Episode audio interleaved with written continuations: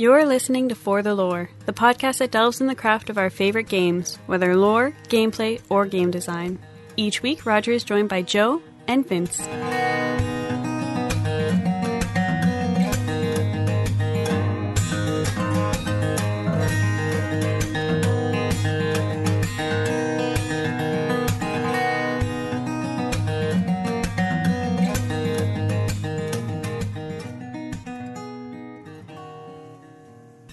Welcome to For the Lore. This is Roger coming to you on Thursday, still, because you should have listened to the last episode, and if you didn't, what the fuck is wrong with you?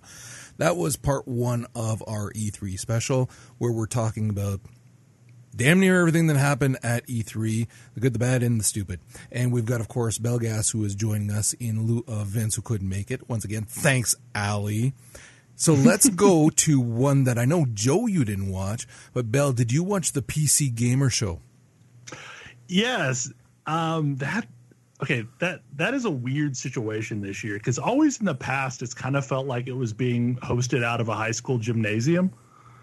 Uh, the the production value on the first two years was extremely low, and this year they changed from AMD to Intel, and all of a sudden, and also a midday slot instead of a, a fairly late night Yeah. slot, and now they have production value to to spare. I thought, well, up until that point, especially, I thought that it, it was the best one in terms of just having so much information and taking the ti time to talk to a lot of different devs as well. We got the normal spiel at the beginning because, of course, it is Intel this year, talking about the new processors, which, seeing as I'm going to need to build a new PC in the next few months, I didn't mind hearing about that actually. I was one of the ones going, okay, tell me about the course. I want to hear all about the i9 Oh. and things like that. Oh, you and I will I'll, we'll chat later. So and uh, and then they started talking about some some VR stuff they're doing right away. They were talking about Lone Echo because there's going to be both the regular game as well as they're doing Echo Arena. And again, from a VR perspective, it's a very interesting looking game. Very very cool mechanics being used through it, and the this is something that I noticed before and I watched in some videos where they're doing something a little bit more unique because of movement in VR. And so once again, if you're not going the right way, then you're going to feel nauseous. But if your body and your mind thinks it's in space and just you're propelling yourself off of things, then it actually feels natural. And then the VR shines then. So that's something that's being done here and it's it's really really really freaking interesting. We got a crapload of esports stuff which I eh, no sense talking about it really on on this show.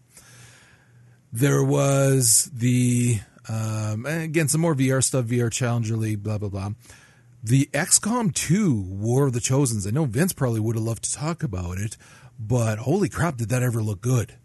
yeah, that was a really, really good presentation, and I think it sold uh, a new XCOM game extremely well, and uh, I'm looking forward to it. Yeah. There was a quirky little Ooblets game, which was like, I am, I am all about You- that was that was almost my game of the show. Like I want Really? to be like Pikmin. It's basically like Pikmin and Pokemon kind of blended, but Pikmin always creeped me out. I don't know why, but I'm I'm down with having a, a little you know group of cute people following me around town. That's I'm down with that. and then there was Battletech, which was cool because that was something I remember with the kids when they were younger as well doing. So that was like, ah, this is going to be interesting to see that brought to modern video gaming now. So that's kind of cool as well. I'm actually a backer of that game, and I have been trying to avoid playing the beta. Oh, yeah, because? I'd rather just play it when it actually releases. Nice. Because Hairbrain Sc- Schemes did an amazing job with the Shadowrun game. oh, God, yeah. So I, I'm hoping they do the same thing for BattleTech.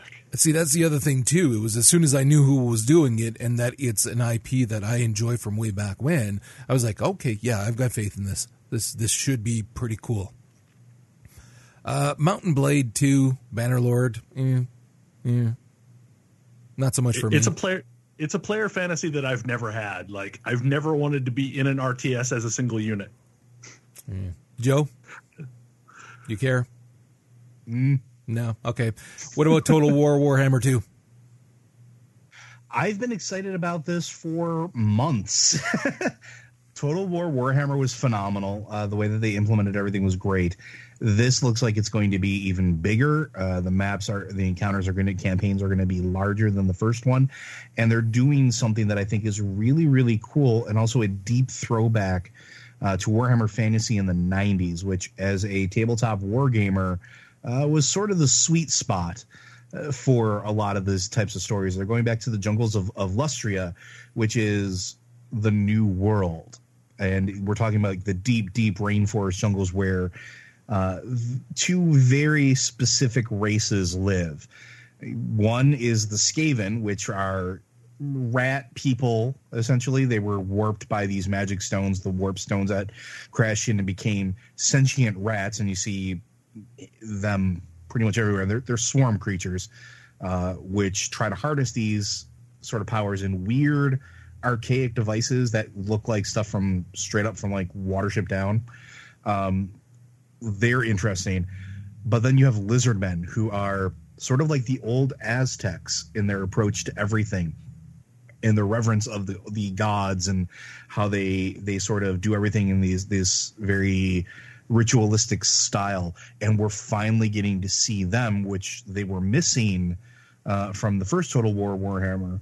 Uh, this however looks like it's going to be doing them one justice two that they're going to have very deep stories in their involvement in the world uh, especially as the various elves come crashing into their sort of uh, uh, little little area of the world and the fact that it's going to be larger and more involved makes me incredibly happy like this is this is something that i'm probably going to purchase immediately And then we can move on to briefly another card game. Shadowverse has got an expansion coming as well. Wonderland Dreams. It'll pretty pushing the cutesy envelope pretty far.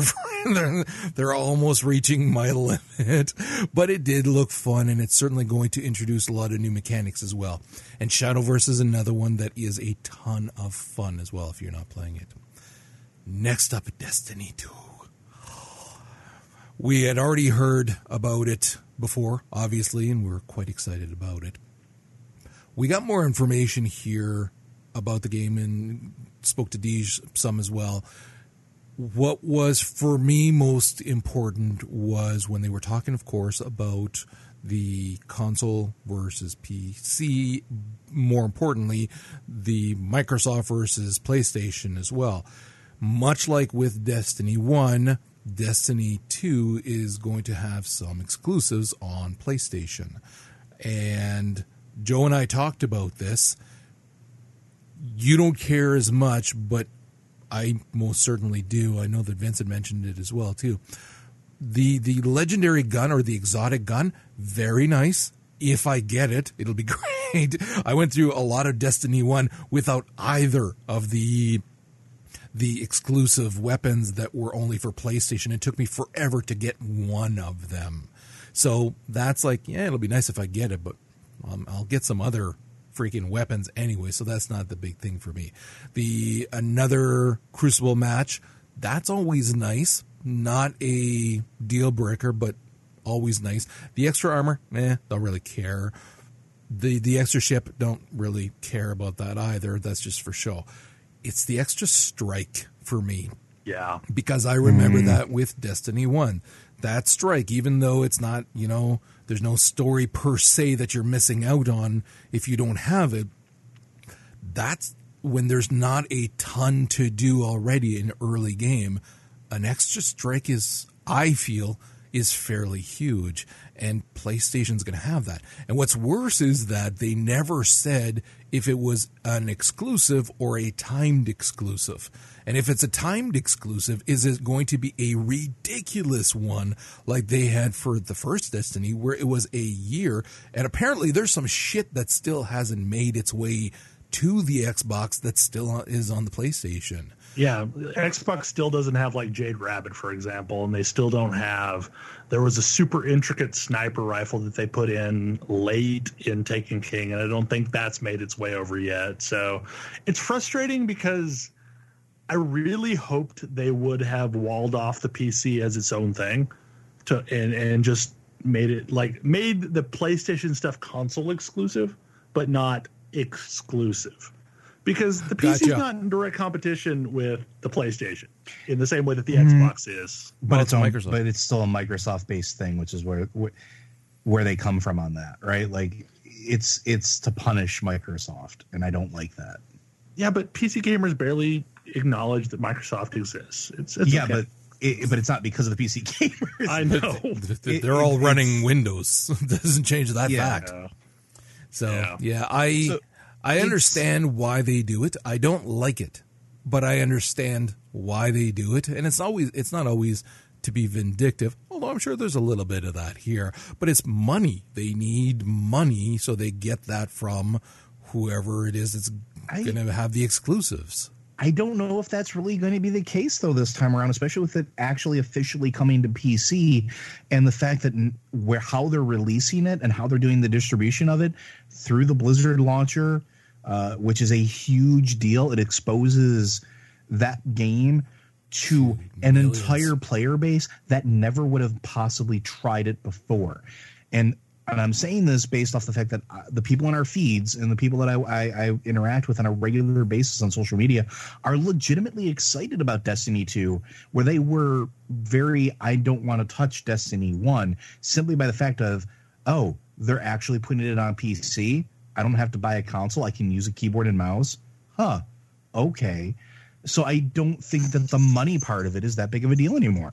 Well, and and I cannot stress how big of a deal that it is that we would be going into Destiny 2 on the PC with a pre-built community that many of us have curated for over a decade through BattleNet. So we like we're not just starting fresh over there. Yep. We're bringing this existing community um, you know, because if especially if we can cross chat, like you know, so somebody's playing Diablo, well, we're playing Destiny, and we can still hold a conversation and yeah, and and maybe coax them into Destiny too.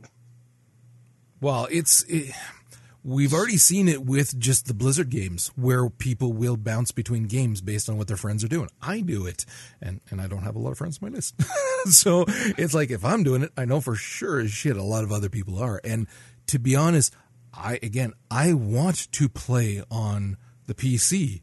I I really enjoyed playing on PlayStation a lot. I especially like the Vita integration. I'm enjoying finally starting to enjoy the Xbox version more as I'm playing it. But that's again, that's all controller and my the shape of my hands. It has nothing to do with the the content of the game. Um, but I want to play on the fucking PC. And what I would like to see, fine, if you're to give uh, some exclusives to the PlayStation, fine, but give some exclusives on the the PC version as well that will That'll entice people to to buy it. Because again if it's something that's on battle.net why not make it so that you're offering a few extra things that are from that are in the blizzard games and vice oh, yeah, versa no. kind of like, thing like why not do that kind of thing diablo you're, or overwatch exactly you're, or something like that. Yeah, you're all working together now. Why not kind of throw this back and forth to entice the people to go back and forth? That's what I would really like to see, and that would convince me, strike or not, that would convince me to buy it on PC. And, and here's here's where I come from on this. And it's not that I don't care about the strike. I do care about the strike, and I do care about the fact that there's going to be content that I will, at this point, the way it sounds, likely never see. And especially as Bell's pointed out, uh, it, it's one of those things where yeah, the Xbox One didn't get everything that the PS4 did, despite it having to be a timed exclusive, not a console exclusive. Uh, so that does concern me, but it's going to be all dependent on what is actually available at launch. Like, and I'm just picking arbitrary numbers here. Just I don't have any insight into what they're going to do, obviously, or, or whatever the case is, and I'm not basing this off of historical data. But if there was 15 strikes and PS4 got a 16th exclusive, I wouldn't give a shit. If there are three strikes and one of those is exclusive to PS4, then I give a shit. that's what's going to matter at that point. So And that's what it was. Content. I'm sorry. And that's what I was going to say. That's what the problem was in the Oh, yeah, the start of one, yeah. Destiny and the console. That's why that strike made such a big difference. Yeah, and and and that's and it, it's an important thing that I hope they learn their lesson on because again, I like Destiny. I like the story behind it. I like the gameplay of it. I like the characters. I like almost everything about it. I want it to do well. And the fact that it's coming to PC with a community of people that I mean, shit, my friends list is already at the 200 person maximum in, in the BattleNet launcher. Like, I have people that I can play with, which I'm not going to be left flapping in the breeze like I was the first time. And that's important to me. And I want to enjoy that, but I also want to not feel like I'm missing out on anything. All I, all I know is that we got to get Bix playing because she would be hilarious in Destiny. Just saying. I, I, I, I live in the same city as her. No, no, no. I could just. Ah, what am I doing? Ah! I, I love you to death, Bix. I don't want to get hit in the head because you don't know what you're doing in Destiny. All right, moving on. There was a Tunic game, which was some kind of a little think Zelda, but with a fox, a cute little fox. It looked very interesting. Again, if you like that type of game, they didn't show a ton of it, but I really liked the art style and it looked very cool. Uh, Player Underground, or sorry, Player Unknown Battlegrounds. Are either of you playing that right now? No. Well, and I have a, I have a, I have a tirade to say about this. I got. A I know a of bunch of people who fucking adore it. I've never tried it, so I honestly I've got no frame of reference. I have a bunch, my, a bunch of my people in my local gaming group, uh, Good Job Gaming, play it a lot, and they love it, and it's that's great.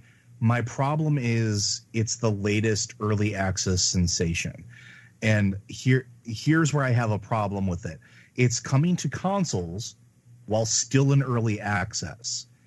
You're going to be paying for an early access game, something that's not even finished at this point that fucking bothers me. I don't like early access as a, a, concept to begin with, and something like this where they're making a fuck ton of money. Just fucking finish the game, have an official release, and then worry about the, the stuff afterwards.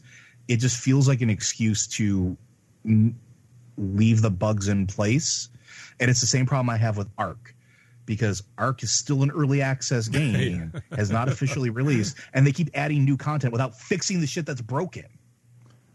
Fix the fucking shit that's broken, and I won't complain. Oh, you'll Well, complain. what, one of the problems that I see as well is like, correct me if I'm wrong, but isn't this the third early access game?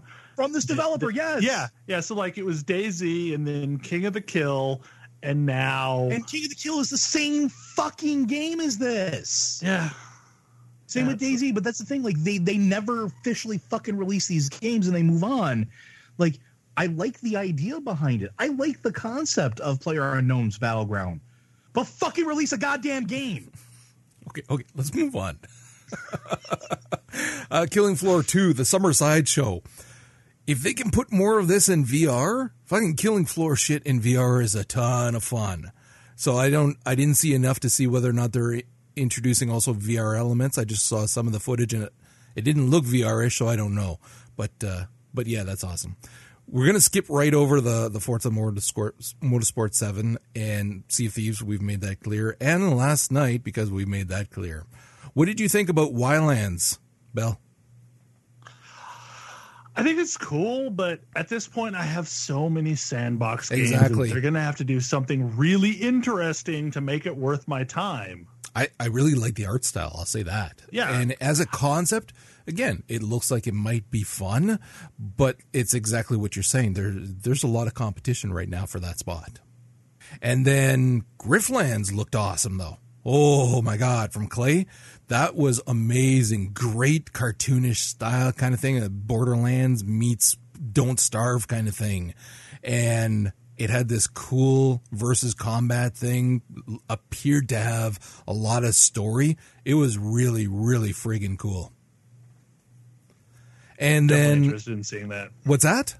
I said definitely interested in seeing that. Yeah, Well, I mean, considering the fact that I've played almost ev like all the other titles that this company has put Yeah. out, I mean, Mark of the Ninja, Don't Starve, Oxygen not included, both Shanks, like They know the what they're doing. Is, I'm sorry, they know what they're doing. They know what they're doing. They have their style down. So this has my this is on my radar. Oh yeah, And, definitely. and if you're and if you ever want something interesting to watch, there's a great GDC display talking about how they do their art. That's really interesting. Really? Oh, I'll have to look Yep. for that actually. Cool. Okay, we got a little bit more once again of Lone Echo, the the VR stuff. Uh, very cool. Once again, we got more from Lawbreakers. They're really pushing that game as well right now. But I think it's because they realize that with all the competition out right now, they have to. And while certain elements continue to look really cool, it's still not enough to take me away from, say, Overwatch. It, like not even remotely close to get me out of Overwatch. There are a lot of games that are in that space and i said this ages ago when i first played gigantic at you know uh, PAX South. Whoever went to market first was going to win this space because none of them are are unique enough to really stand on their own. And and it, it whoever like you had to have gotten to market before overwatch. Overwatch is just a juggernaut at this point, and I don't Yep. know if there's any more oxygen in the room for anyone else doing something similar. There has to be though, right? Like, and, and this is the same MMO argument that I've had. You have to find a niche that isn't occupied by what's out there. This is the dominant thing, and carve your own little niche and not worry about necessarily competing at the same level. And it's until we start seeing that, anything that comes out in that area is going to just fail otherwise. Yeah. Okay, let's move on. There was uh, Wargroove looked interesting. Then they talked about Middle Earth, The Shadow of War. And it's Yes, again we've yes, talked yes, about it before. Yes, yes. Go ahead, Joe. I fucking loved Shadows of Mordor. Tell us It how you feel, my- Joe. Don't hold back. Oh, oh, I'm not. but it was one of the it was one of the, these great games that not a whole lot of people played, or at least it felt like not a whole lot of people played because nobody I knew was talking about it. It was a cool concept, an interesting story. The Nemesis system that they introduced was phenomenal, and now they're taking it insanely further where you're becoming a goddamn warlord and you're gathering these orcs you're not just killing them you're recruiting them and they are following you as you become the bright lord. And it is fucking so cool of a concept especially when you have the pithy giant orc companion who's uh, very very british and likes ripping spines out. Like the presentation of it everything that they showed was great. And the fact that like yeah oh that stronghold over there we're just gonna go take it. All right i get to rip people's spines out. I'm i'm your man or orc or whatever you want to call me. I got this. We're good. And like it's so cool because you get to be essentially the dark you, you get to play mini sauron i'm all about this life i just yes please The funny thing is, the first game was really fun and it was really well designed and it, and and combat felt great. But this game has more of my actual core crack in it. Like I love team builder games.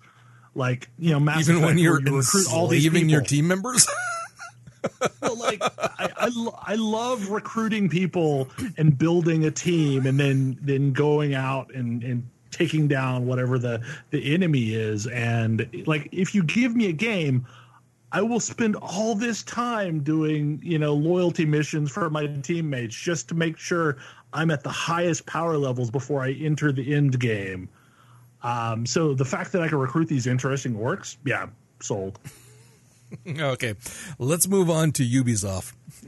like I said on Twitter, Japan says we are the best at doing crazy shit, and Ubisoft says, "Hold my baguette, hold my beer hold my baguette."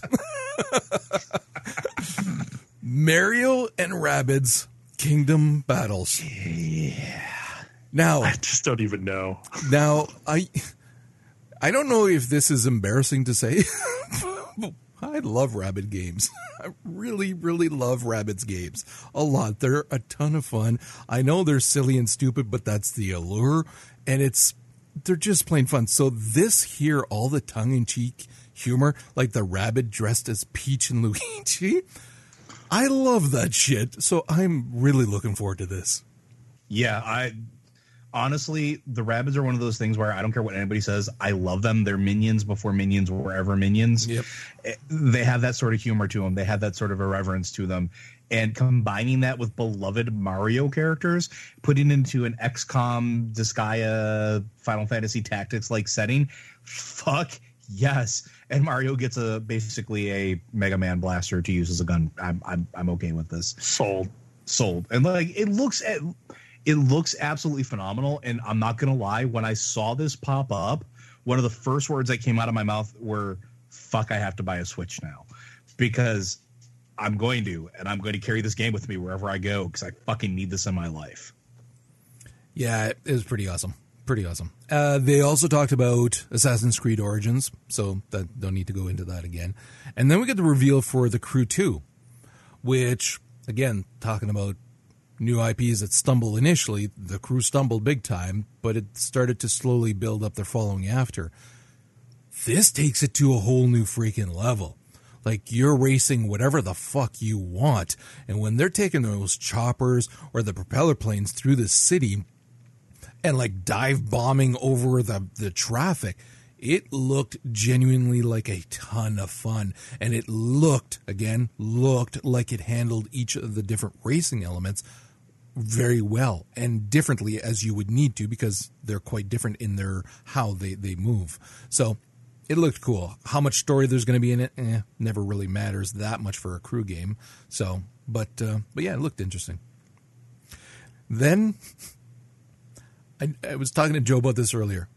I, I, I really am surprised that one of the highlights for me, not the, but one of, once again, was more from South Park, Fractured But Whole.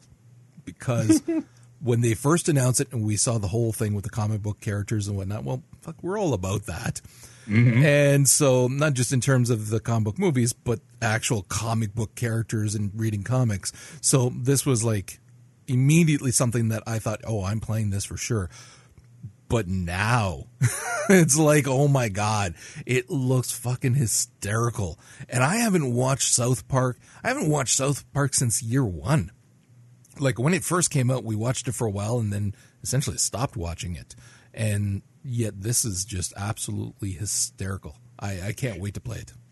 What was interesting to me too is it looks like it, the gameplay has changed a lot because we haven't heard much about it since it was announced originally, and it was supposed to be out last year, I believe, the end of last year. Uh, it, it sort of never happened, and we just didn't hear anything.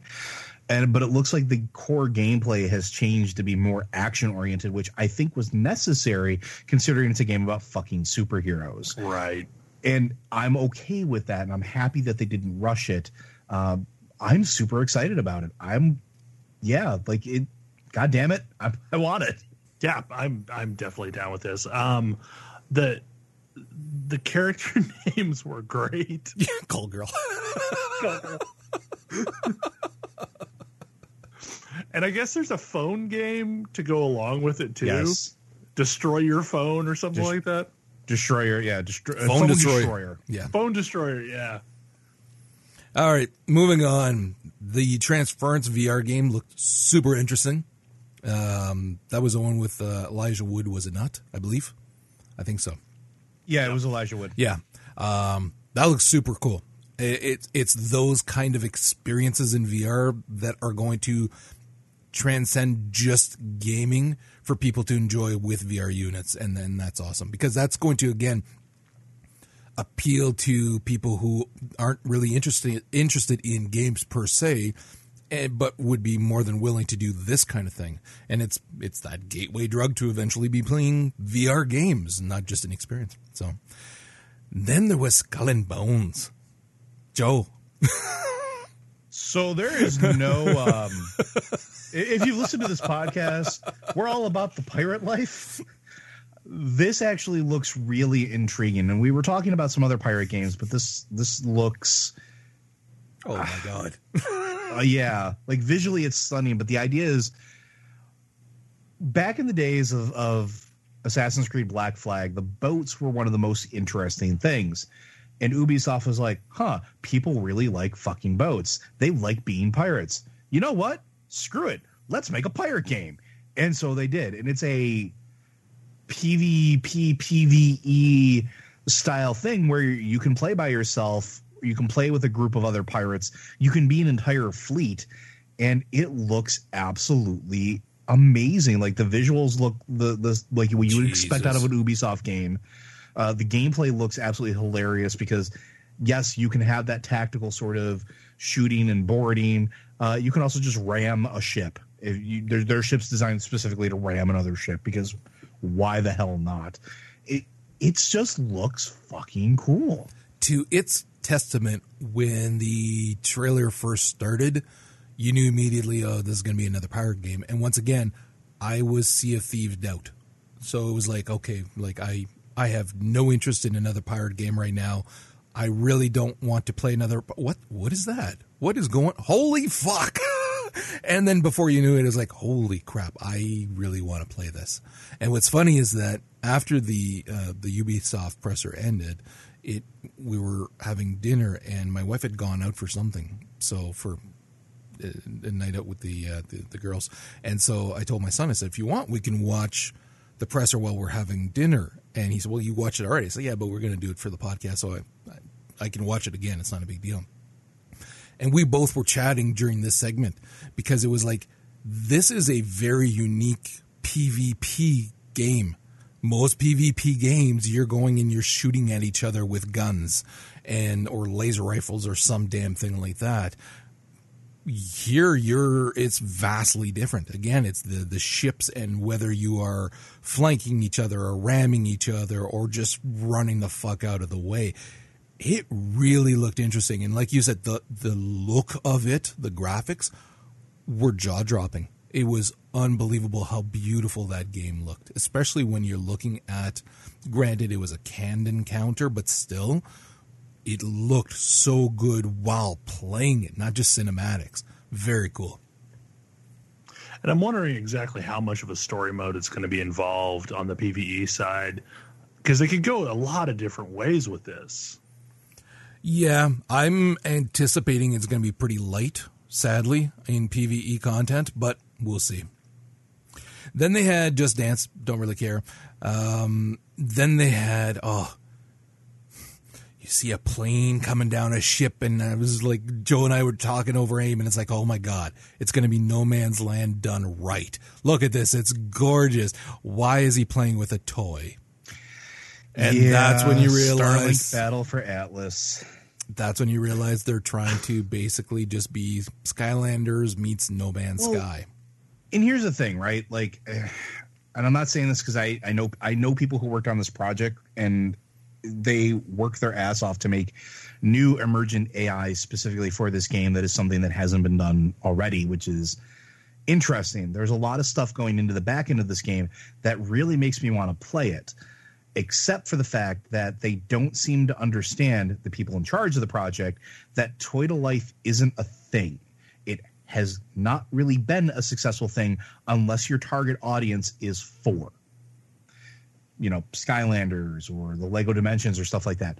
Most adults don't play those those games, and this is not a game targeted at a younger audience.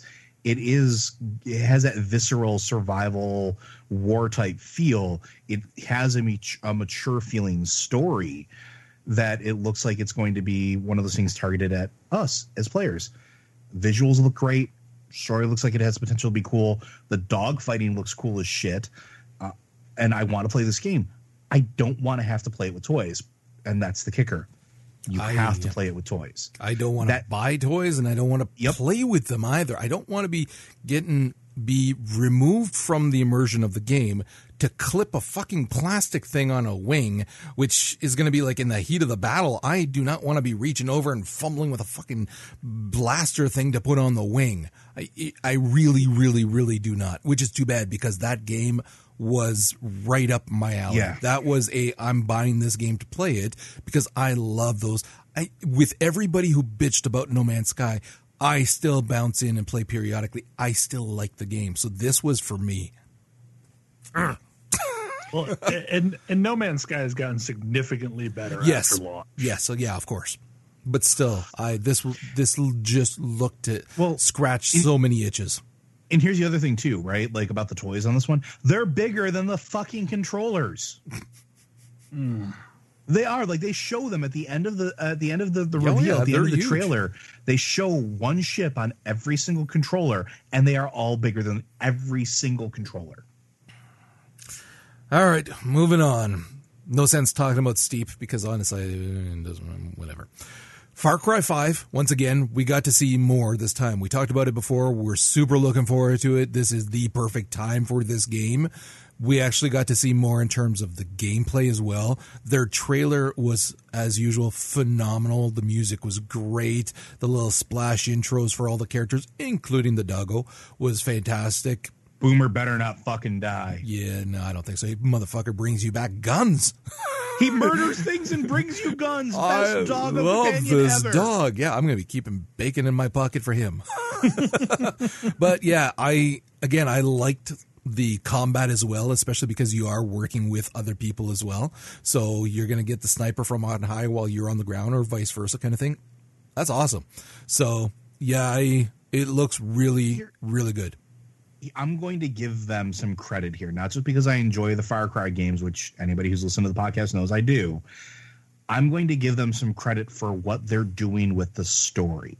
Because in today's political climate, it would be very easy to shy away from doing something like this over the fear of it not selling or getting some backlash from a certain section of people. And it deals with the the idea of what happens when you have a radical religious group in the heartland of America and that is i give them mad props for tackling that or even deciding to put a game out that revolves around that as its core concept. So especially when the it looks like the attacking group is a varied group like the one that are liberating this area they're a diverse group. So kudos. Fucking kudos for that. And then for me, the big game reveal, maybe not necessarily my favorite moment, but definitely the game reveal that I was like, oh my God. And I picked up on it immediately when you saw the back, the pig's back. Tristan did not immediately. So I'm looking at him and he's like, what is this? What's going on? And I'm going, oh, you don't know. Because he never played through Beyond Good and Evil. I, hell, I never finished it. I played through most of it, but I never did finish it. I'm going to have to do that. But, uh, but yeah, the, the trailer for Beyond Good and Evil 2 was dro- jaw droppingly incredible beginning to end. It was absolutely astounding. I sadly we've already been waiting forever for this. Sadly, they still didn't announce when it's going to come out. uh, it's it's not like we've been lied to before by people about 2020. it. Yeah. So, but man, does it ever look fucking amazing. Absolutely astounding. I want to play that game so bad. Yeah, I'm all about this. Like, it was one of those things where people were making fun of me and laughing at me because I'm tweeting. I'm like, wait, is this it? Is it? Is this what I think it is? Oh God! Oh God! It's actually Yes, happening. Yes. Unicorns are real. Yeah. Like it, it was one of those moments where I just lost my shit. And the characters And- were awesome. Yes. Oh, my the characterizations God. were great. The voice acting was fun. Just from the trailer alone, voice acting was great. And oh God, the response to this, if this doesn't tell them they need to work on it sooner rather than later, I will have lost all respect for them as a company. Yeah. All right, let's move on to Sony. Bell, take it away. this was one of the weirdest conferences. So I I don't even know where to start because there was one person that took the stage ever, and they were maybe on stage a total of five minutes. Hey, if you can't And- get Aisha, Aisha Taylor or Tyler, fuck it, just don't even was- have anybody. It was it was pretty much back to back to back uh, demos and, and and video. So it started off with a well, actually it started off with a really interesting music number that I wasn't really sure how that tied into anything. Uh, and then it then it started with Uncharted Lost Legacy, and I have never successfully made it through an Uncharted game, so I'm maybe the not the best person to talk about this game. Uh, but this, I guess, is a continuance of the, the, the, the main story with the Chloe character. No, not not really a continuance. It's it's using the same character, yes. But if I'm not mistaken, this occurs prior to the events in Uncharted. I might be wrong. Okay. If so, I apologize, but I believe so. But as somebody who has played the others, I, I haven't bought. I have. I, I haven't played four, but I literally just bought it uh, when it was on sale. What last week? It was an amazing sale, so I picked it up. I finished one and two. I did not finish three. So like I'm not like a, a, a fanatic about the IP, but I really do like it a lot. What's funny is that for all of my love of the IP and of the character of Nathan Drake, he's a fun character. I like him as a character, and I really like the other characters, all of them uh, as well. They're they're very well realized, and so I like that world that they've created. I'm more excited for this than I was for any of the four Uncharted games. Like this, I saw this and it was like, yes, oh my god, I want to play this so badly. And then when we saw more of it now during during this E3, it just reinforced that. Every single thing about that trailer for me as a fan of the IP was like, yeah, I want to play with as these women because I don't know if you alternate between the two or if you only play as Chloe. But regardless, I I want to play this game so much, and I cannot wait for it to come out. The next up was uh, Horizon Zero Dawn: The Frozen Wilds, and I yeah I'm down for more Horizon Zero Dawn gameplay. And this looks like we're going to be traveling to the Banuk Lands, uh, which if you pre-ordered the game, you got all kinds of cool Banuk weaponry. Uh, so it's at least a a, a, a style of of uh, weaponry that we're used to in the game. Um, I don't know. I don't know how much you two have played Horizon Zero Dawn. Sadly, not any yet. It's been it's been on my list, but I've been preoccupied with some other stuff. I- I'm not as far into the game as I'd like because a bunch of stuff launched at exactly the exactly, same time. yeah, I know. yep. But it's such a good game. Like it really feels excellent. So additional DLC, yeah, I'm down. Cool. Uh, then we have Days Gone, which is feels a lot like Sons of Anarchy meets Walking Dead.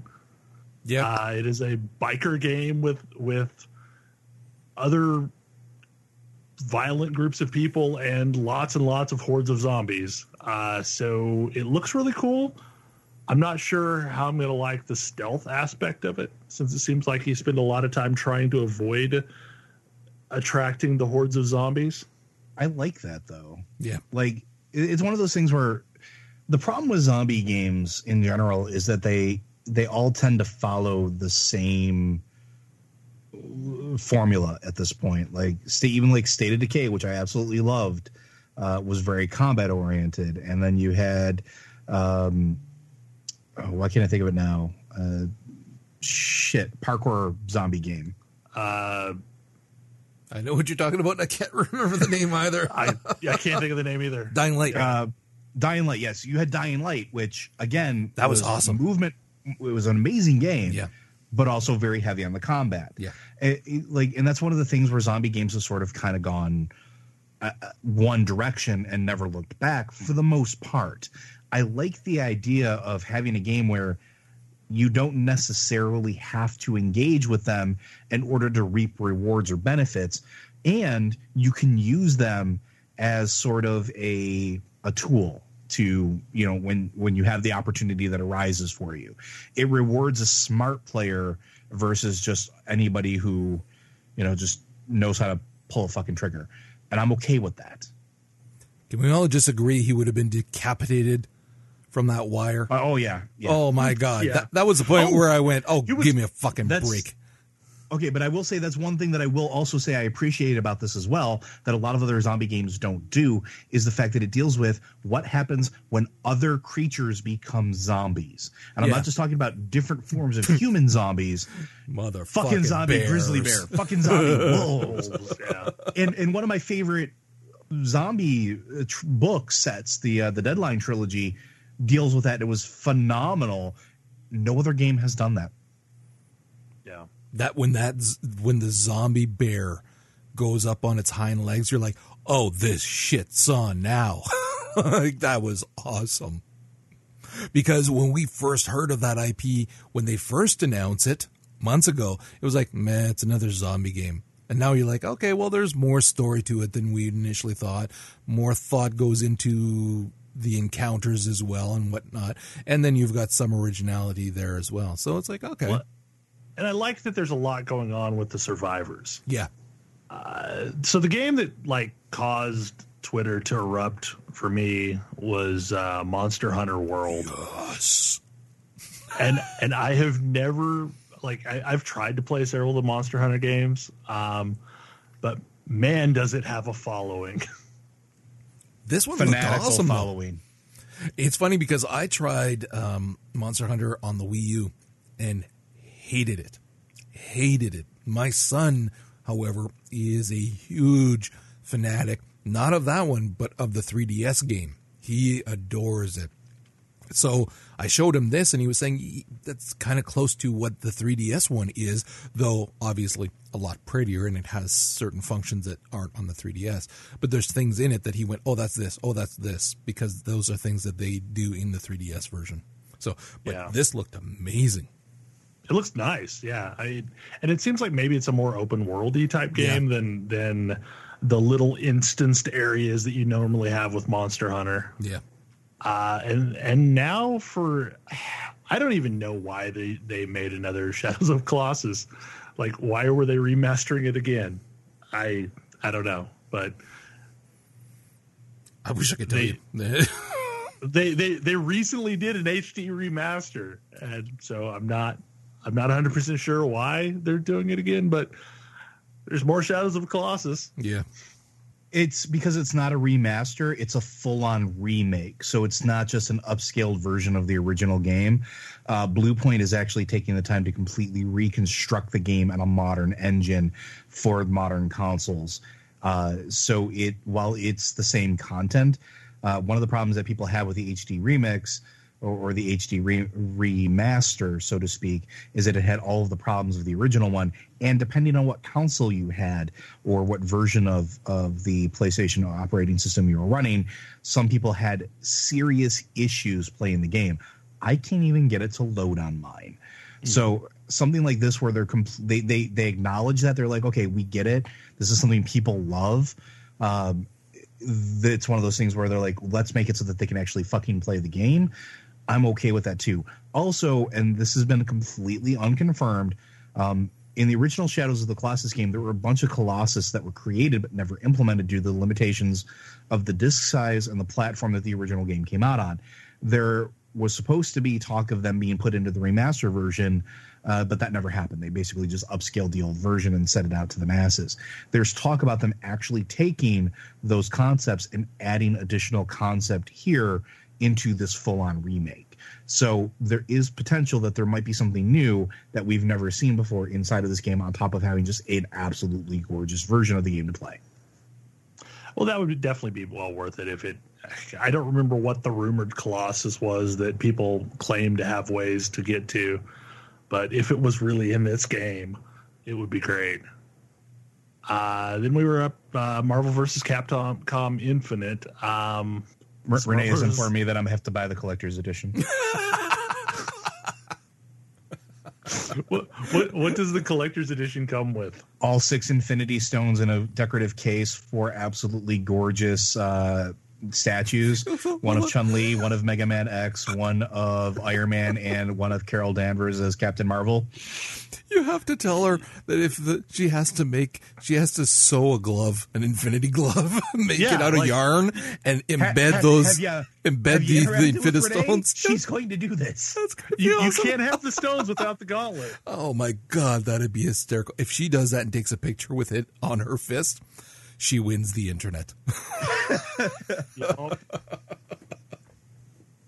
but yeah, I, I, looks, I, have to get the game. It looks good. I mean, it's it's Marvel versus Capcom.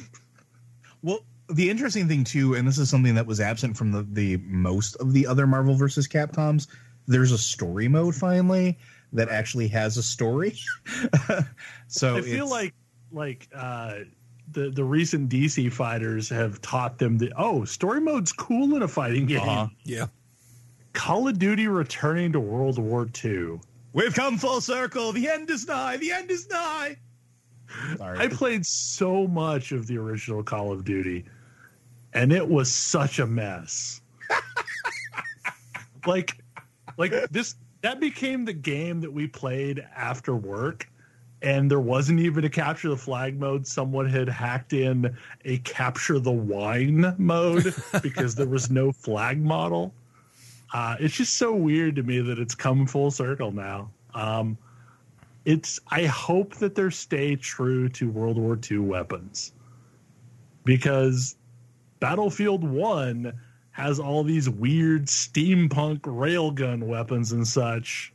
Yeah, and and I liked World War II shooters. That was I, w- I actually played World War II shooters competitively once upon a time.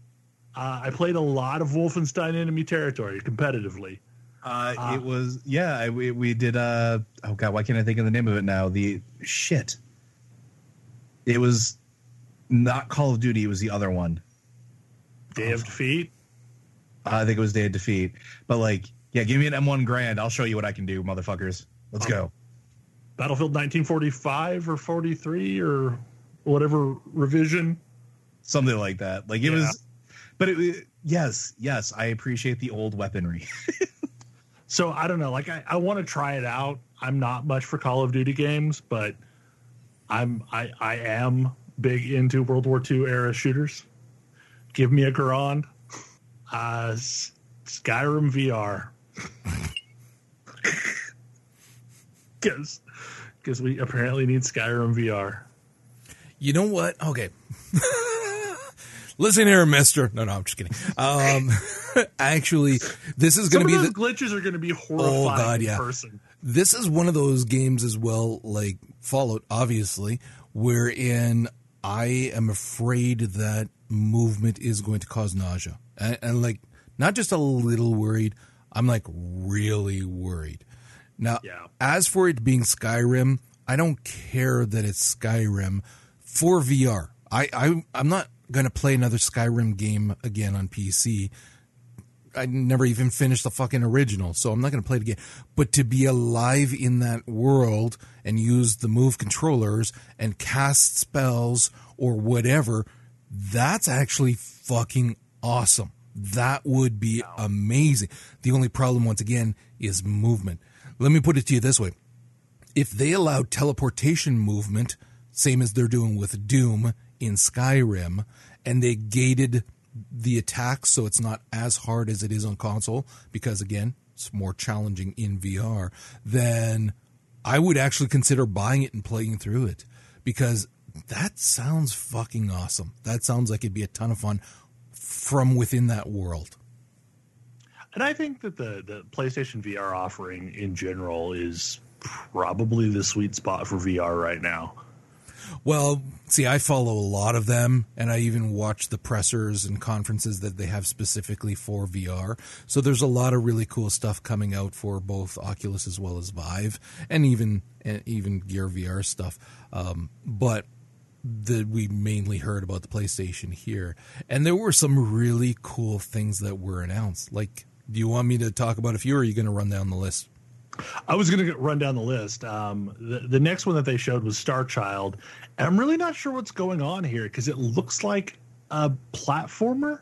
It looks like a sorts. kind of futuristic platformer. Yeah, those actually work surprisingly well in VR because picture it like you are hunched over a table and there's minis that you've that you now can play as kind of thing. It has that feel like you're kind of hovering over top of it in playing versus just watching it on a screen. And you're interacting it with it. Again, an analogy that you may um, uh, that may make more sense is you must have done race cars when on tracks when you were a kid. So yeah, it's that yeah. kind of thing. You're huddled over and you're watching it go and you're controlling it kind of thing. And that's very cool in VR actually. Well, and to skip around a little bit, another game that's doing something really similar is Moss, which oh, feels dude. like Mouse Guard, but you're now like this person helping the mouse through the levels. That is so awesome. And it, it, Oh my had that God. almost like, and I, I thought it was really interesting too when they showed the reflection, and you almost look like um, nobody from Spirited Yeah. Away. Yeah. Like, I'm wondering if there's going to be more allusions to that, or if there's something because it was very distinctly that that character model. Well, since I've not played a lot of VR, it took me a little bit to figure out quite what was going on. But once I got it, I'm like, oh, this is going to be awesome. Like you're helping your little friend through the levels, Oh, dude. and then you're helping them fight stuff. And I yes, yes. Definitely cannot wait. And what's cool about that one is that it's going to be fun for me to do with my granddaughter as well. So that's I'm really looking forward to that. and uh, to go back to the order, um, there's a game called The Inpatient, which really felt like almost a VR ghost story, or like something was going on paranormal in that world. It looked pretty awesome. It looked cool. Yeah. Yeah. The the one that all of my friends seem to really desperately want is a Monster of the Deep. Are you serious? Yes, VR Oh, fishing with Noctis. No, We were all super into A Fantasy lot of 16. people really like that. Like, there was a lot of excitement for that. Yeah. I Okay. I, I'm just saying, like, I don't know if it's necessarily me, but man, like, so many people are excited for this game. Fishing with Noctis. Yeah, no thanks. Uh, Bravo Team is a shooter by Supermassive, and like it feels like a, a fairly true translation of the traditional PC shooter type experience. But I don't But think it'll I'm not work really though. sure. Like it seemed really generic. Yeah, that's me. the thing. I mean, if you're looking at okay, you've got a choice of playing a shooter like that or play Super Hot, which or Farpoint. you know, yeah, exactly. Like you can have a lot more fun in VR. And no, it's not, you know, 3v3 or 4v4 whatever kind of that kind of gameplay. But who the fuck cares? You're shooting shit and you're in that world. What it reminded me of is the Counter Strike clone games that are all over Steam. Right. where it's kind of like a recycled asset kind of feel and just lifeless. Yeah. And even the name is as Yeah, generic really. Yeah. get. Yeah. Yeah. Then they uh we already talked about Moss, but then they showed the updated God of War trailer. Hey, wait, Super Hot. Don't gloss over it. Fucking Super Hot looked awesome. I I really enjoyed Super Hot a lot. I thought it was so ingenious, and I actually like. There's actual story there, people. Not a ton, but there is, and it's kind of fucking cool. And I loved it. And I was worried that this was just going to be the same levels as you play. So I thought, well, I already played it. I'm not going to do. It's not. This is like completely ground up new levels, everything specifically for VR. And because the game is designed so that the bullets action, nothing happens unless you move. With a controller, that's easy. You just don't touch fuck all until you're ready to. Now, you got a fucking VR thing. You're going to move around just by fidgeting and moving. So it's going to be a Yeah. lot more realistic in that regard. And so you're going to think on your feet a lot faster. And that was something you already had to do with the other one. Just because shit happened that it was like, oh crap, oh crap. And you had to think fast and redo levels until you got it right. But this is going to be a lot twitchier and a lot more fun. Like this is another one that I'm like, oh, I'm buying this shit for sure right away. It's going to be awesome. Okay, now you can talk about God of War. Sorry, I needed to get that out of my system. You like Super Hot. It's okay. I do. It's fucking awesome. I love that game. Man, God of War looks great. Mm-hmm. it looks so gorgeous. Yeah. I like the dynamic of him and his son, and especially the scenes they showed where like the son is on the back and the son is helping out with stuff. Yeah. Um, it, it seems like a, a switch in the the the the, the franchise. It feels like the, the gameplay that they showed feels significantly different than any of the other God of War games. It feels almost like a it- kind of at times reminded me of Horizon Zero Dawn, except for instead of you know bows, you've got traditional, you know, melee gameplay. Yeah. Yeah, uh, to me, it just felt like it's evolved over the years, essentially. Plus, it also Yeah. felt like the the combat had to change by virtue of the fact that he's traveling with his son. So it Right. changes the way, not just that he's fighting with him, but also it would change if they went that far, if they thought that far ahead, it would change how he fight, fights because his kid is there. So he has to be careful, or he has to, you know, do things differently because of that. So if they thought that far ahead, and that's why the gameplay is different, then kudos to them. And it's also supposed to be more open world from what I've heard, which hopefully is going to lead to more exploration type gameplay. Yeah. Detroit is looking great, Oh. but but how long has it been since this has originally been announced? And it's It's it different. Seems like it took on a different tone this Yeah. time Yep. too. It's totally different now. Well, I, it's totally different in terms of it was from somebody else's perspective. Joe and I were talking about this before because, again, this is a game that I'm super hyped for. I love that kind of AI stuff. I really, really do. So this is like right up my alley. And I could be wrong. It's possible that they have completely rewritten certain elements of the story and who you're going to play as because the underlying story is still the same of the AI essentially coming to life, gaining sentience, and then deciding what that's going to mean and how they're going to interact with humans. So that remains the same. So what I was wondering is whether we were just seeing another scene, another like in the game, you play as multiple people. If that's the case, then it makes sense. If not, there was a pretty heavy handed rewrite that happened. Well, because up until this point, everything we've seen is from the perspective of Kara, hasn't it, Ben? Yeah. Um, and and it could be that these are just little vignettes, and that would be cool too. Is like so, say it it shows the story of this revolution from Right. lots of different actors, That actually makes perfect sense as well. and to some extent, it kind of reminded me of Red Faction Guerrilla, in that it seemed like you had a lot of choices as to what you were doing. Like, how do you go about doing this? Yeah. See, I got a strong uh, Humans feel, which is a B- BBC series. The third season's going to be starting soon enough, and It's a great show. oh my god, is it ever good?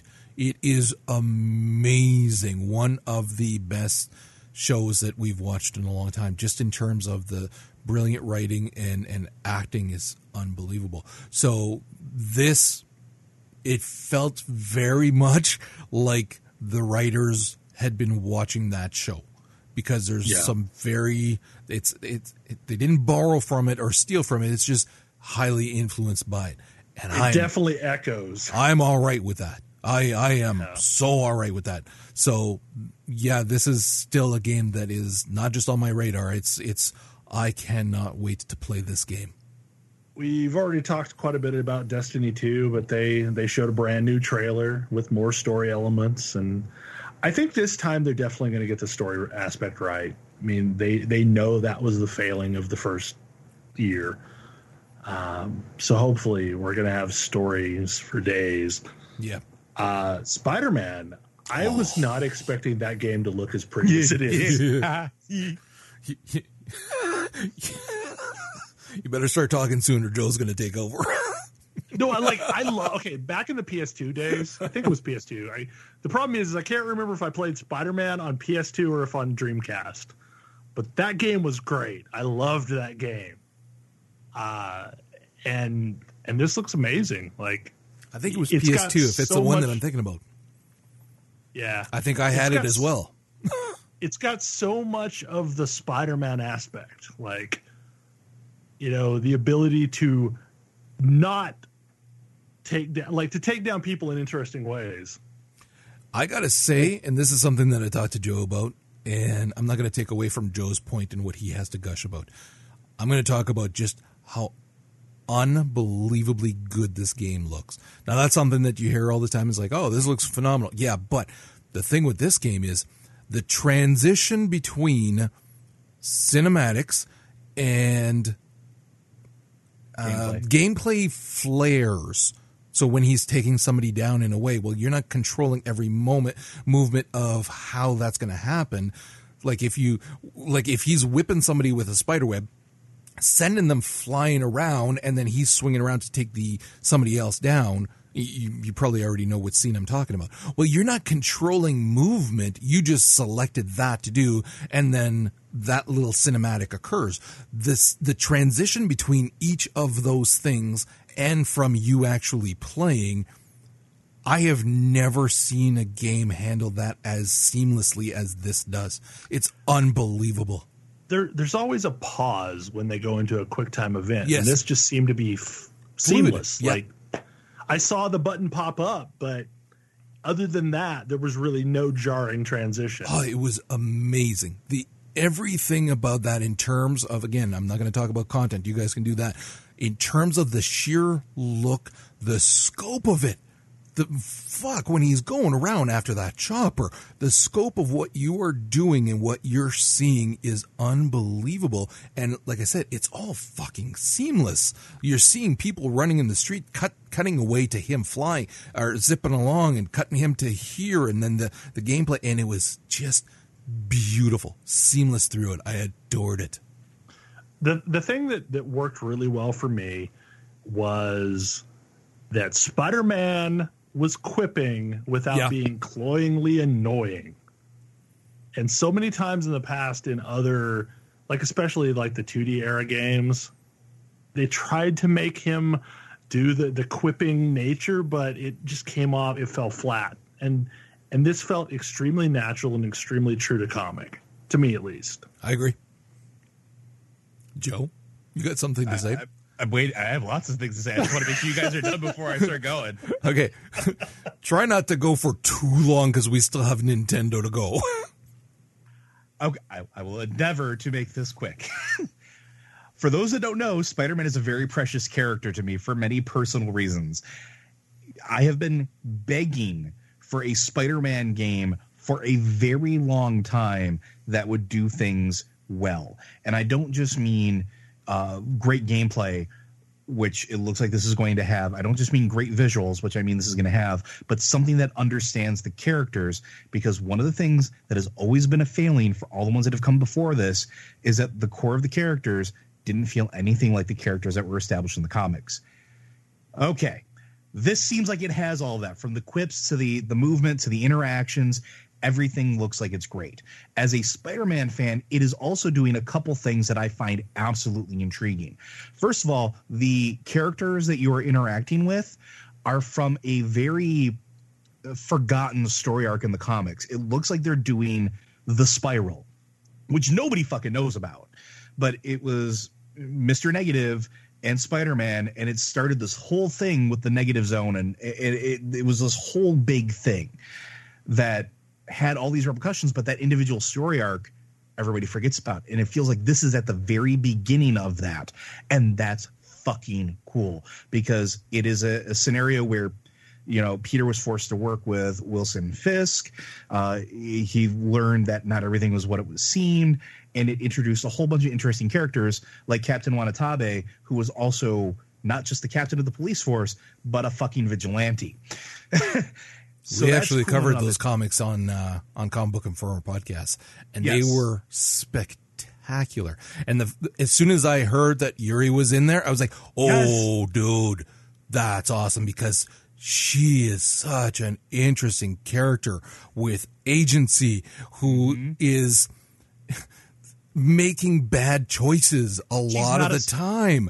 Like she's not just a sidekick. She has a fucking personality. well, it's not just that she's not just a sidekick, it's that very often in comic books, what winds up happening is that you either have no representation of women or you have women who are are there but who have no agency, so they have no say in what is going to happen to them in the, in, the, in terms of the story, or you have women who are in the story but who are forced to take on the persona of the good girl or or be above mm-hmm. all else and not make mistakes and, and things like that. You don't get enough stories where you have a female character who has agency and who makes bad choices Who can and has to live with human, them. not That's perfect. exactly. And that's what Yuri always was to me because she made some big fucking mistakes, but they were hers and she owned up to it. And a lot of the interactions that she had with Peter because he liked her a lot Yep. were profound because you have Peter whose moral compass is is pretty much always pointing north. And so when he's dealing with somebody else who he cares about, who he knows is making bad choices, it takes a lot before he finally sees that person as maybe not a villain, but somebody he has to stop. And so Yuri's Wraith character really presented this moral dilemma for Peter that was far more believable than so many of the can generic villains that he's had to deal with before because much like real life it's not just a villain it's a person under there. So you're not just dealing with a psychopath now you're dealing with somebody who's just making bad choices and also choices that you don't agree with. So then what are you going to do Yeah, exactly. And and it means that there's going to be potentially some very interesting uh, story hooks that they can explore here. Now, that all aside, um, my happiest moment came as an after fucking credit scene to the Sony presser, which first of all, okay, good move, Marvel. That was that that was hilarious.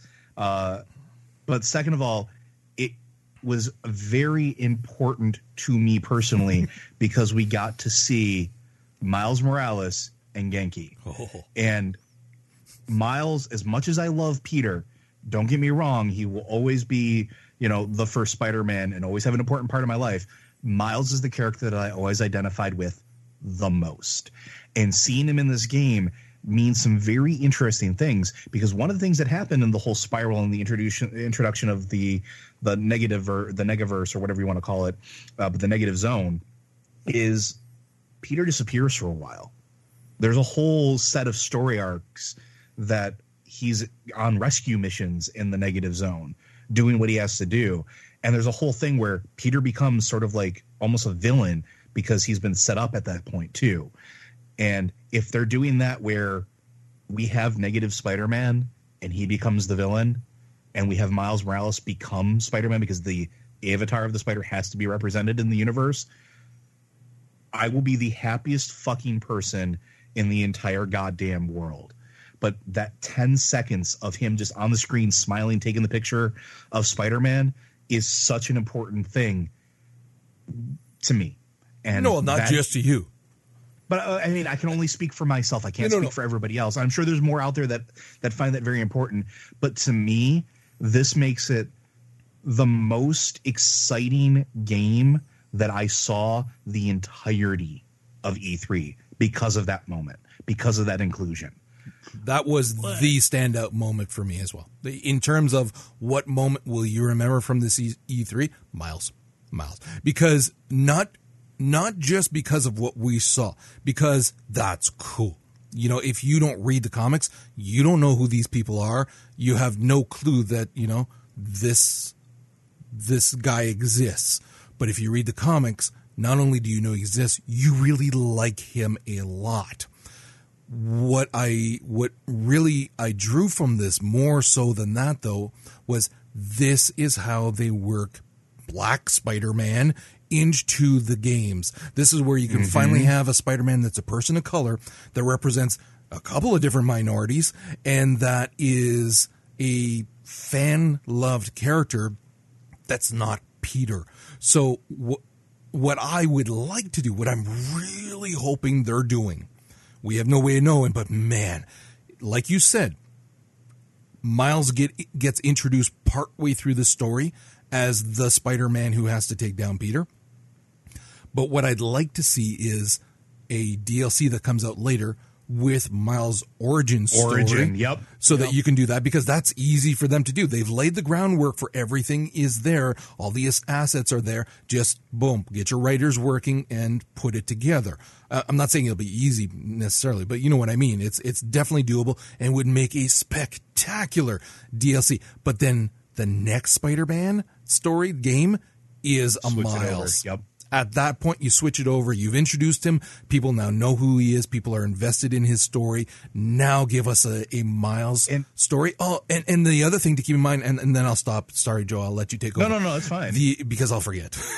the other thing that's important here is that not just from a story standpoint, that's the most important thing because it's going to, you have to think of it in terms of like, you all know who Peter is, who May is, who Uncle Ben is. You know how he got his powers. You know all of that. That's been rehashed way, way too many times since we were kids watching the cartoons. Miles' story is different. I mean, there's similarities, of course. It was fucking spider bit him, but who he is, who he had to deal with for and in the terms of environment he grew up in. yeah, his parents, his grandmother, who's awesome. I love her. but there's a lot going on there that is different and new and wonderful. And then lastly, different gameplay mechanics. He has different powers than Mm-hmm. Peter.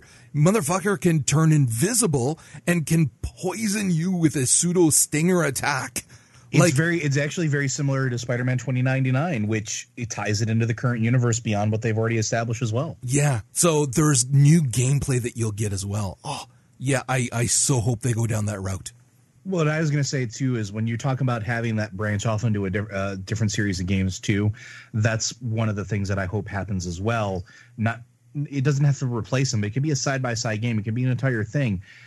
One of the one of my friends, David and I, we share a very similar heritage from two different points of the world.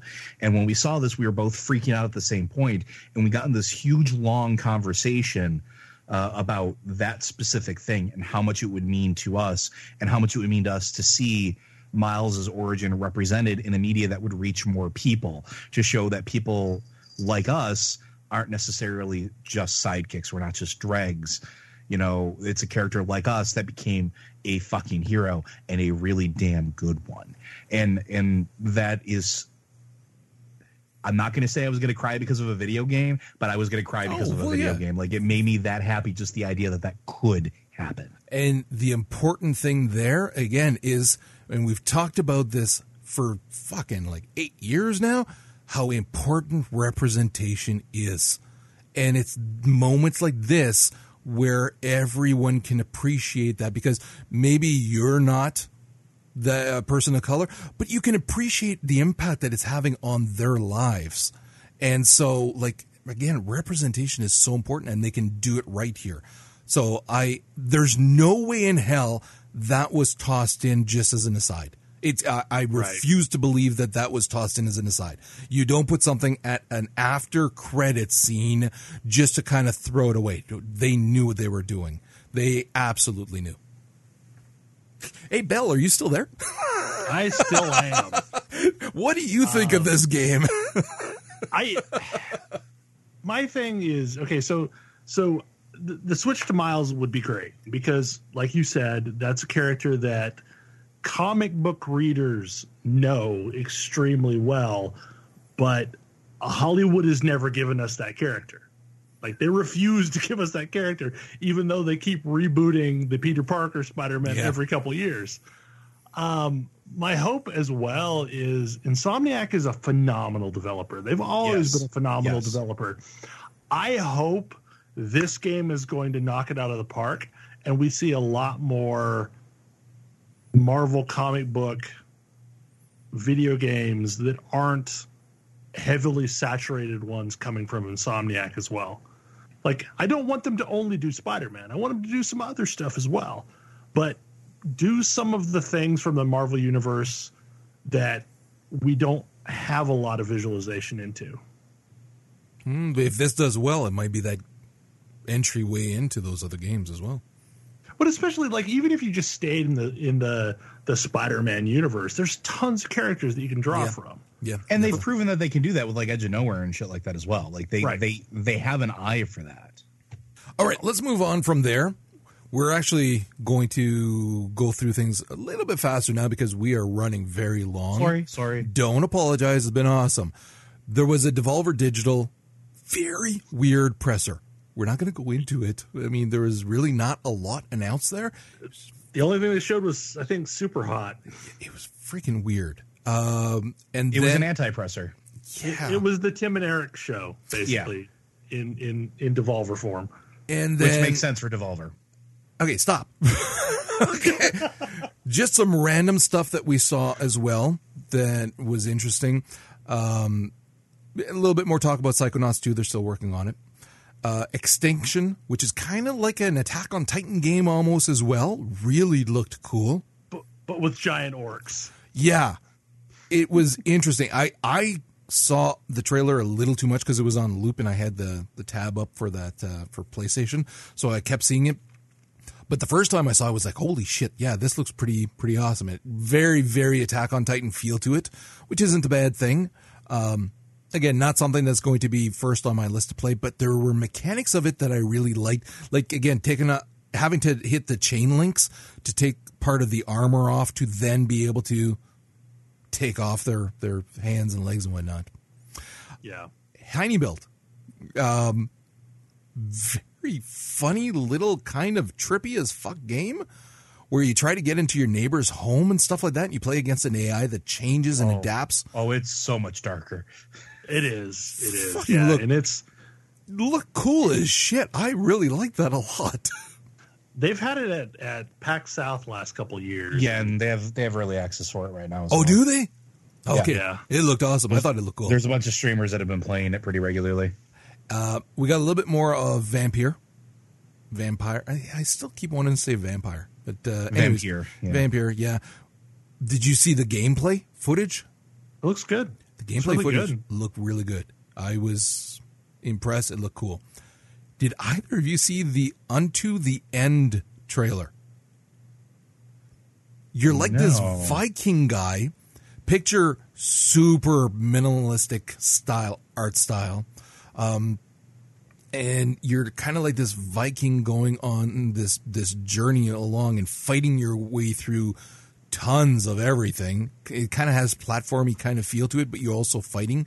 And like, there's a scene where like your your dude has fought through bunches of trolls. You're on top of a cliff face, piercing a troll or an orc with your sword. There's blood falling down off the cliff edge. It was in terms of like the the cinematics of how it looked was amazing. Then it pans out and you see all of the other orcs that are dead along the way with blood splattered around, and he just kind of falls to his knees and just takes a breath.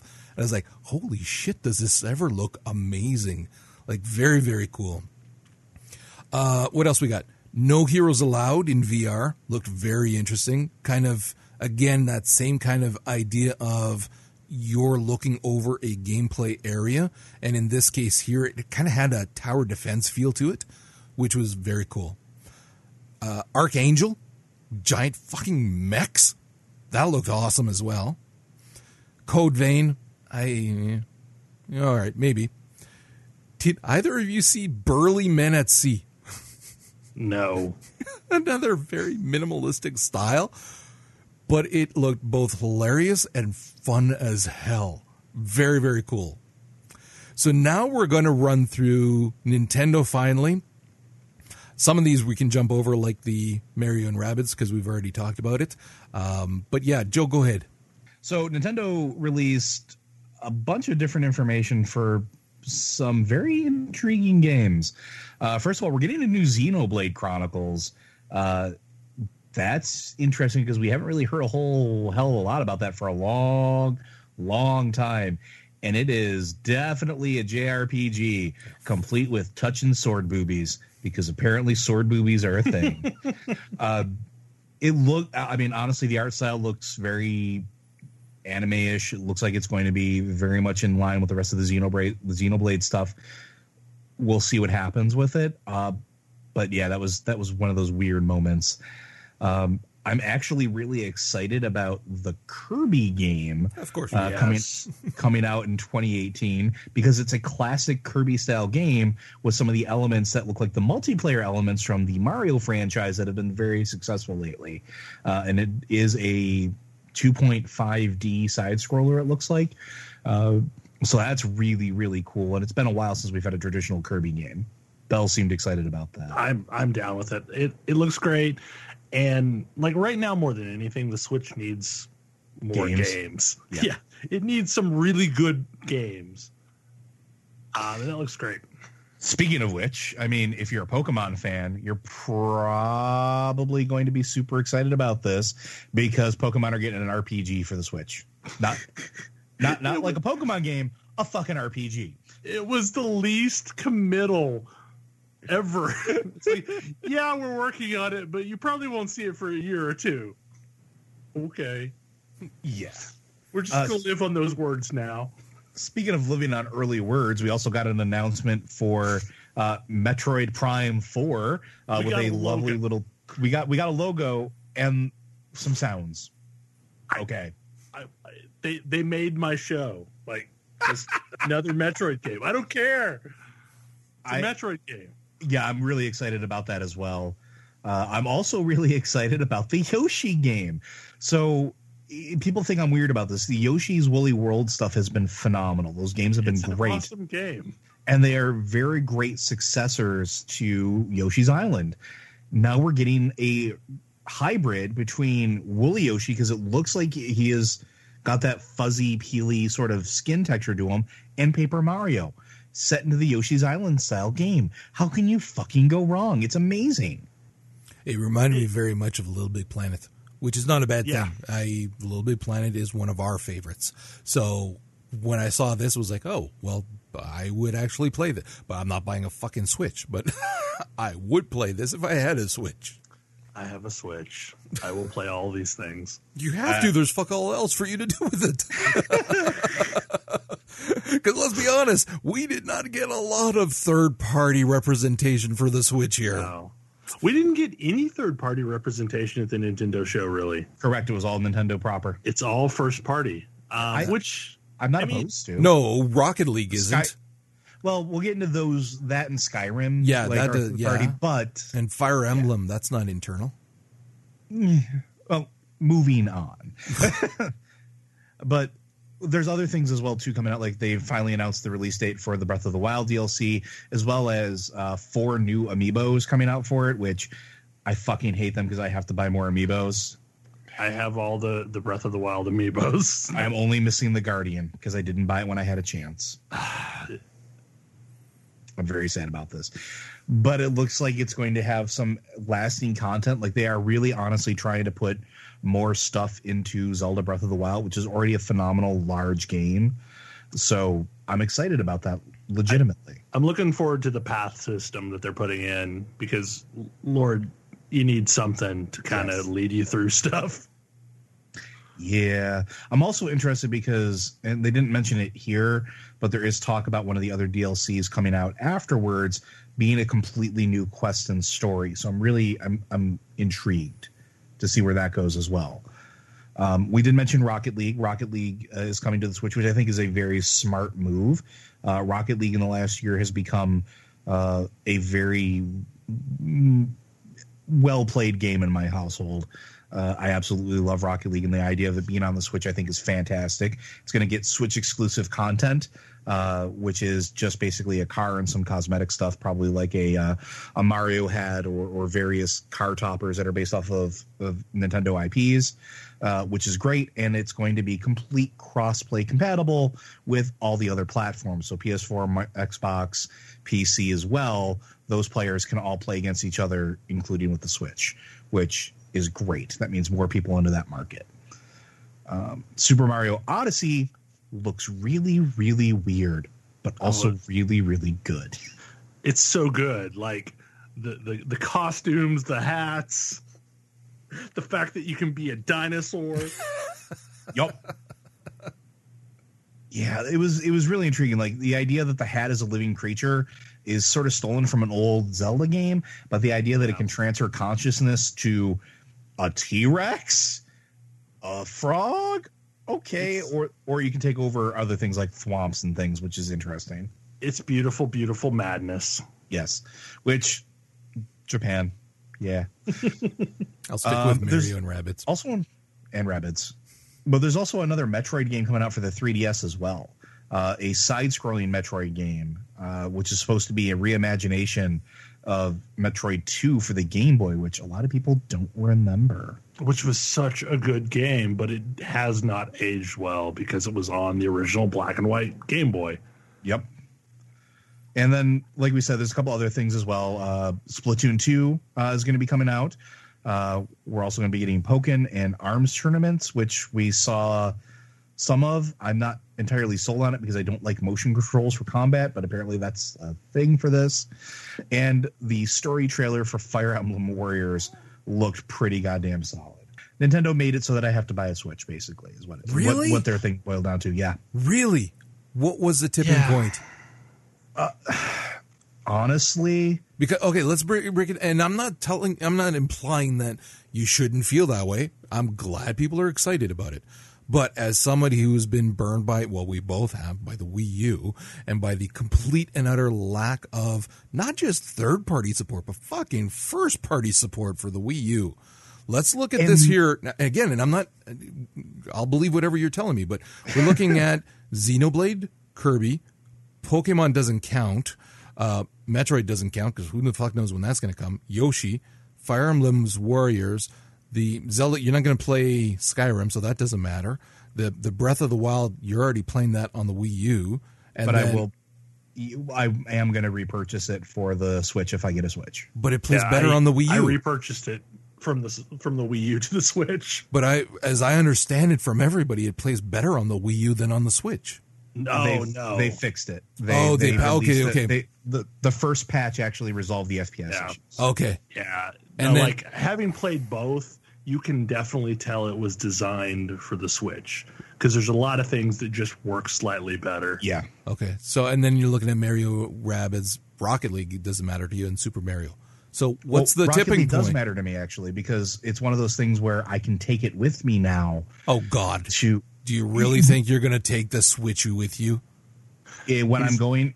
Let me explain a couple different things real quick so you understand where I'm coming from with this. The fact that it's getting games that I actually want to play is an important thing because it's getting games that didn't come out until late in the cycle for the Wii U. The Mario games uh, were very, very good, but didn't come out until way too late into the Wii U cycle. Uh, same with the Yoshi games. Uh, same with the Kirby games. Uh, Like those those items were fantastic, but they were already at the tail end of the Wii U having them on the Switch earlier than that is very, very good, and I'm okay with that. Um, that was part of that is that they actually are starting to get games that I'm going to want to play on this device that are only going to be available on this device are not going to be produced for the Wii U. That's number one. Number two, Rocket League is a thing for me because one of the things I do with my local friends is every year we do a gigantic LAN to raise money for extra life and it's a city-wide thing here and i don't like dragging my computer with me to have all of my shit to play things like rocket league or other things like that so yes this does appeal to me because i will purchase rocket league for the $20 that it'll be on the switch so that i can take it with me and have an easier way to play without having to lug an entire fucking computer with Yeah, me Yeah, but that's that's or- one day though. that's a multi-day thing, but it's also something that I can carry with me now or play when I don't necessarily want to be on my computer. Maybe I want to sit on the couch and Oh, do no, that. no, I can't no, do that right now. Oh, I'm all about that too. Trust me, I understand that. I It's a- it need it for my needs. to me. But I I just I okay okay because for for all of the the portability that they would have you believe, it's still not something that I can see myself taking and using outside of the home very much. So like when you're talking about sitting on the couch, I see that a little bit differently or wherever you want to go kind of thing. So and here's and here's an interesting thing too that I feel is kind of unique, and I didn't expect this to be a thing. I work with a lot of nerds. A lot of these nerds have switches. They actually bring their switches to Really? work and and and group up in the conference rooms after work. okay, that's awesome. Sometimes That's awesome. So that's something I will actually participate in. Right. And Xenoblade Chronicles is a game that I will also play as well. Like it's it's a it, we're getting to a point where I'm not going to go out and buy one now, but I will be looking at bundles and stuff when it comes Right, time for the holiday season because there's enough coming out earlier in 2018 or later this year that I can justify that purchase finally, which is something that yeah, we got burned with the Wii U, but I'm feeling like there's going to be enough here to keep me busy for a long time. Well, and honestly, the Wii U had some significant design issues. I I bought my Wii U thinking I could install the unit on a television and then drag the gamepad around the house and play wherever I wanted to. And I had maybe an eight foot reach from the gamepad to the unit.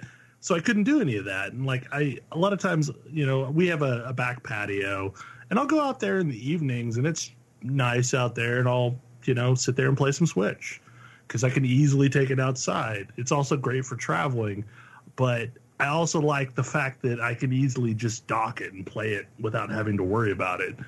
Um, and and the part that doesn't really get a lot of play as far as the Switch is it's getting a lot of good indie support in a way Yeah. that the Wii U never did, but the 3DS did. So and part of that is because of the platform that it's built off of because it's built off of essentially an android device and the architecture that's in it it's easier for those indies to develop for it versus what we used to have which is great like the Shovel Knight version for the the Switch is amazing. It feels so good to play.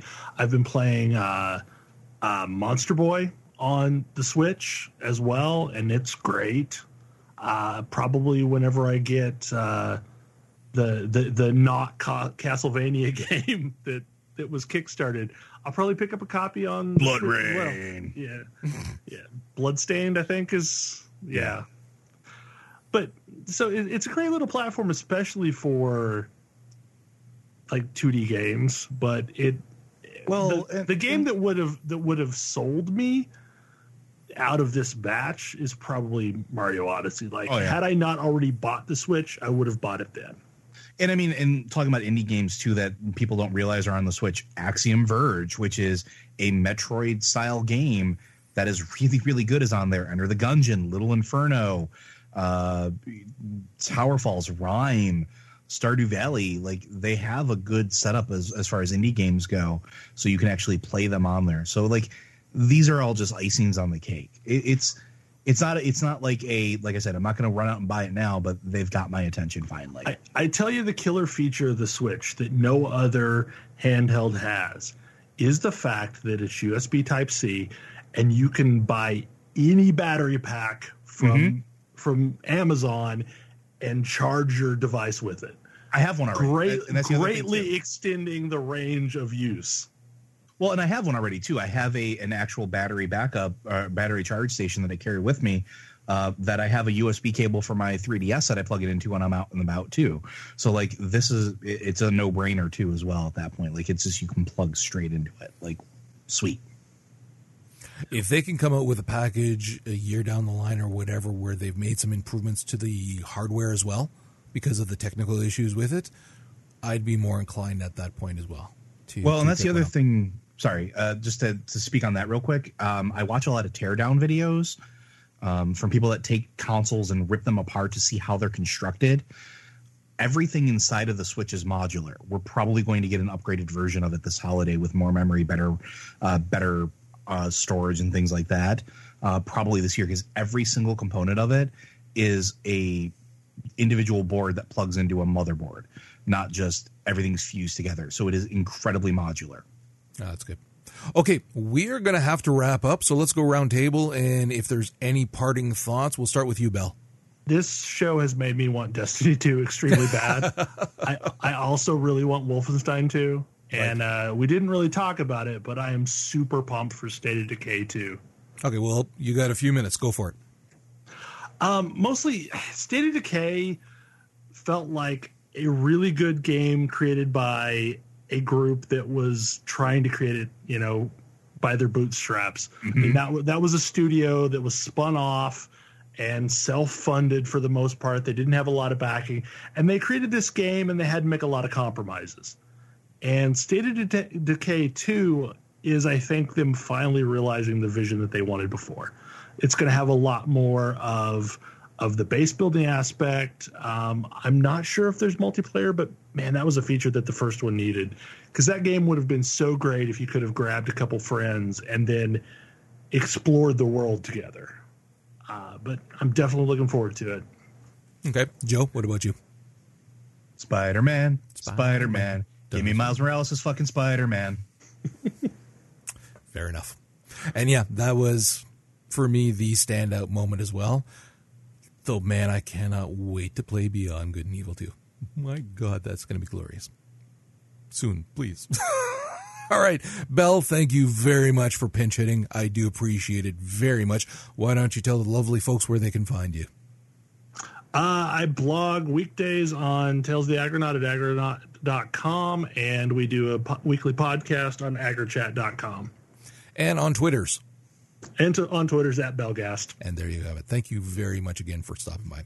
You can find the show notes for this at For the Lore. You can find us on Twitter at For the Lore. Joe is Loader ZJ. Vince, who is not here, is that Samodian. And I am Zen Buddhist. You can leave us your thoughts on iTunes and Stitcher as well. And with that, we will see you literally in a few days because now we're doing our D&D session coming up. So that's going to be awesome. So we'll talk to you then. I don't wanna be a tiger, cause tigers play too rough. I don't wanna be a lion, cause lions ain't the kind you love enough. Thank you for listening to For the Lore. Each week, the show is broadcast live on Mondays at 7 p.m. Eastern. Stop by forthelore.com slash live to join the conversation and have your thoughts discussed on the show. If you'd like to hear more from the guys, check out Comic Book Informer, a weekly podcast from Vince and Roger, as well as Popcorn Ronin, a bi weekly movie, TV, and anime podcast. And lastly, thanks to Manelli Jamal for the show's theme music. We encourage everyone to check out his site, manellijamal.com, or find him on iTunes and help support this incredible musician by picking up his CDs. Tigers play too rough. I don't want to be a lion. Cause lions ain't the kind you love enough. Just wanna be your teddy bear. Put a chain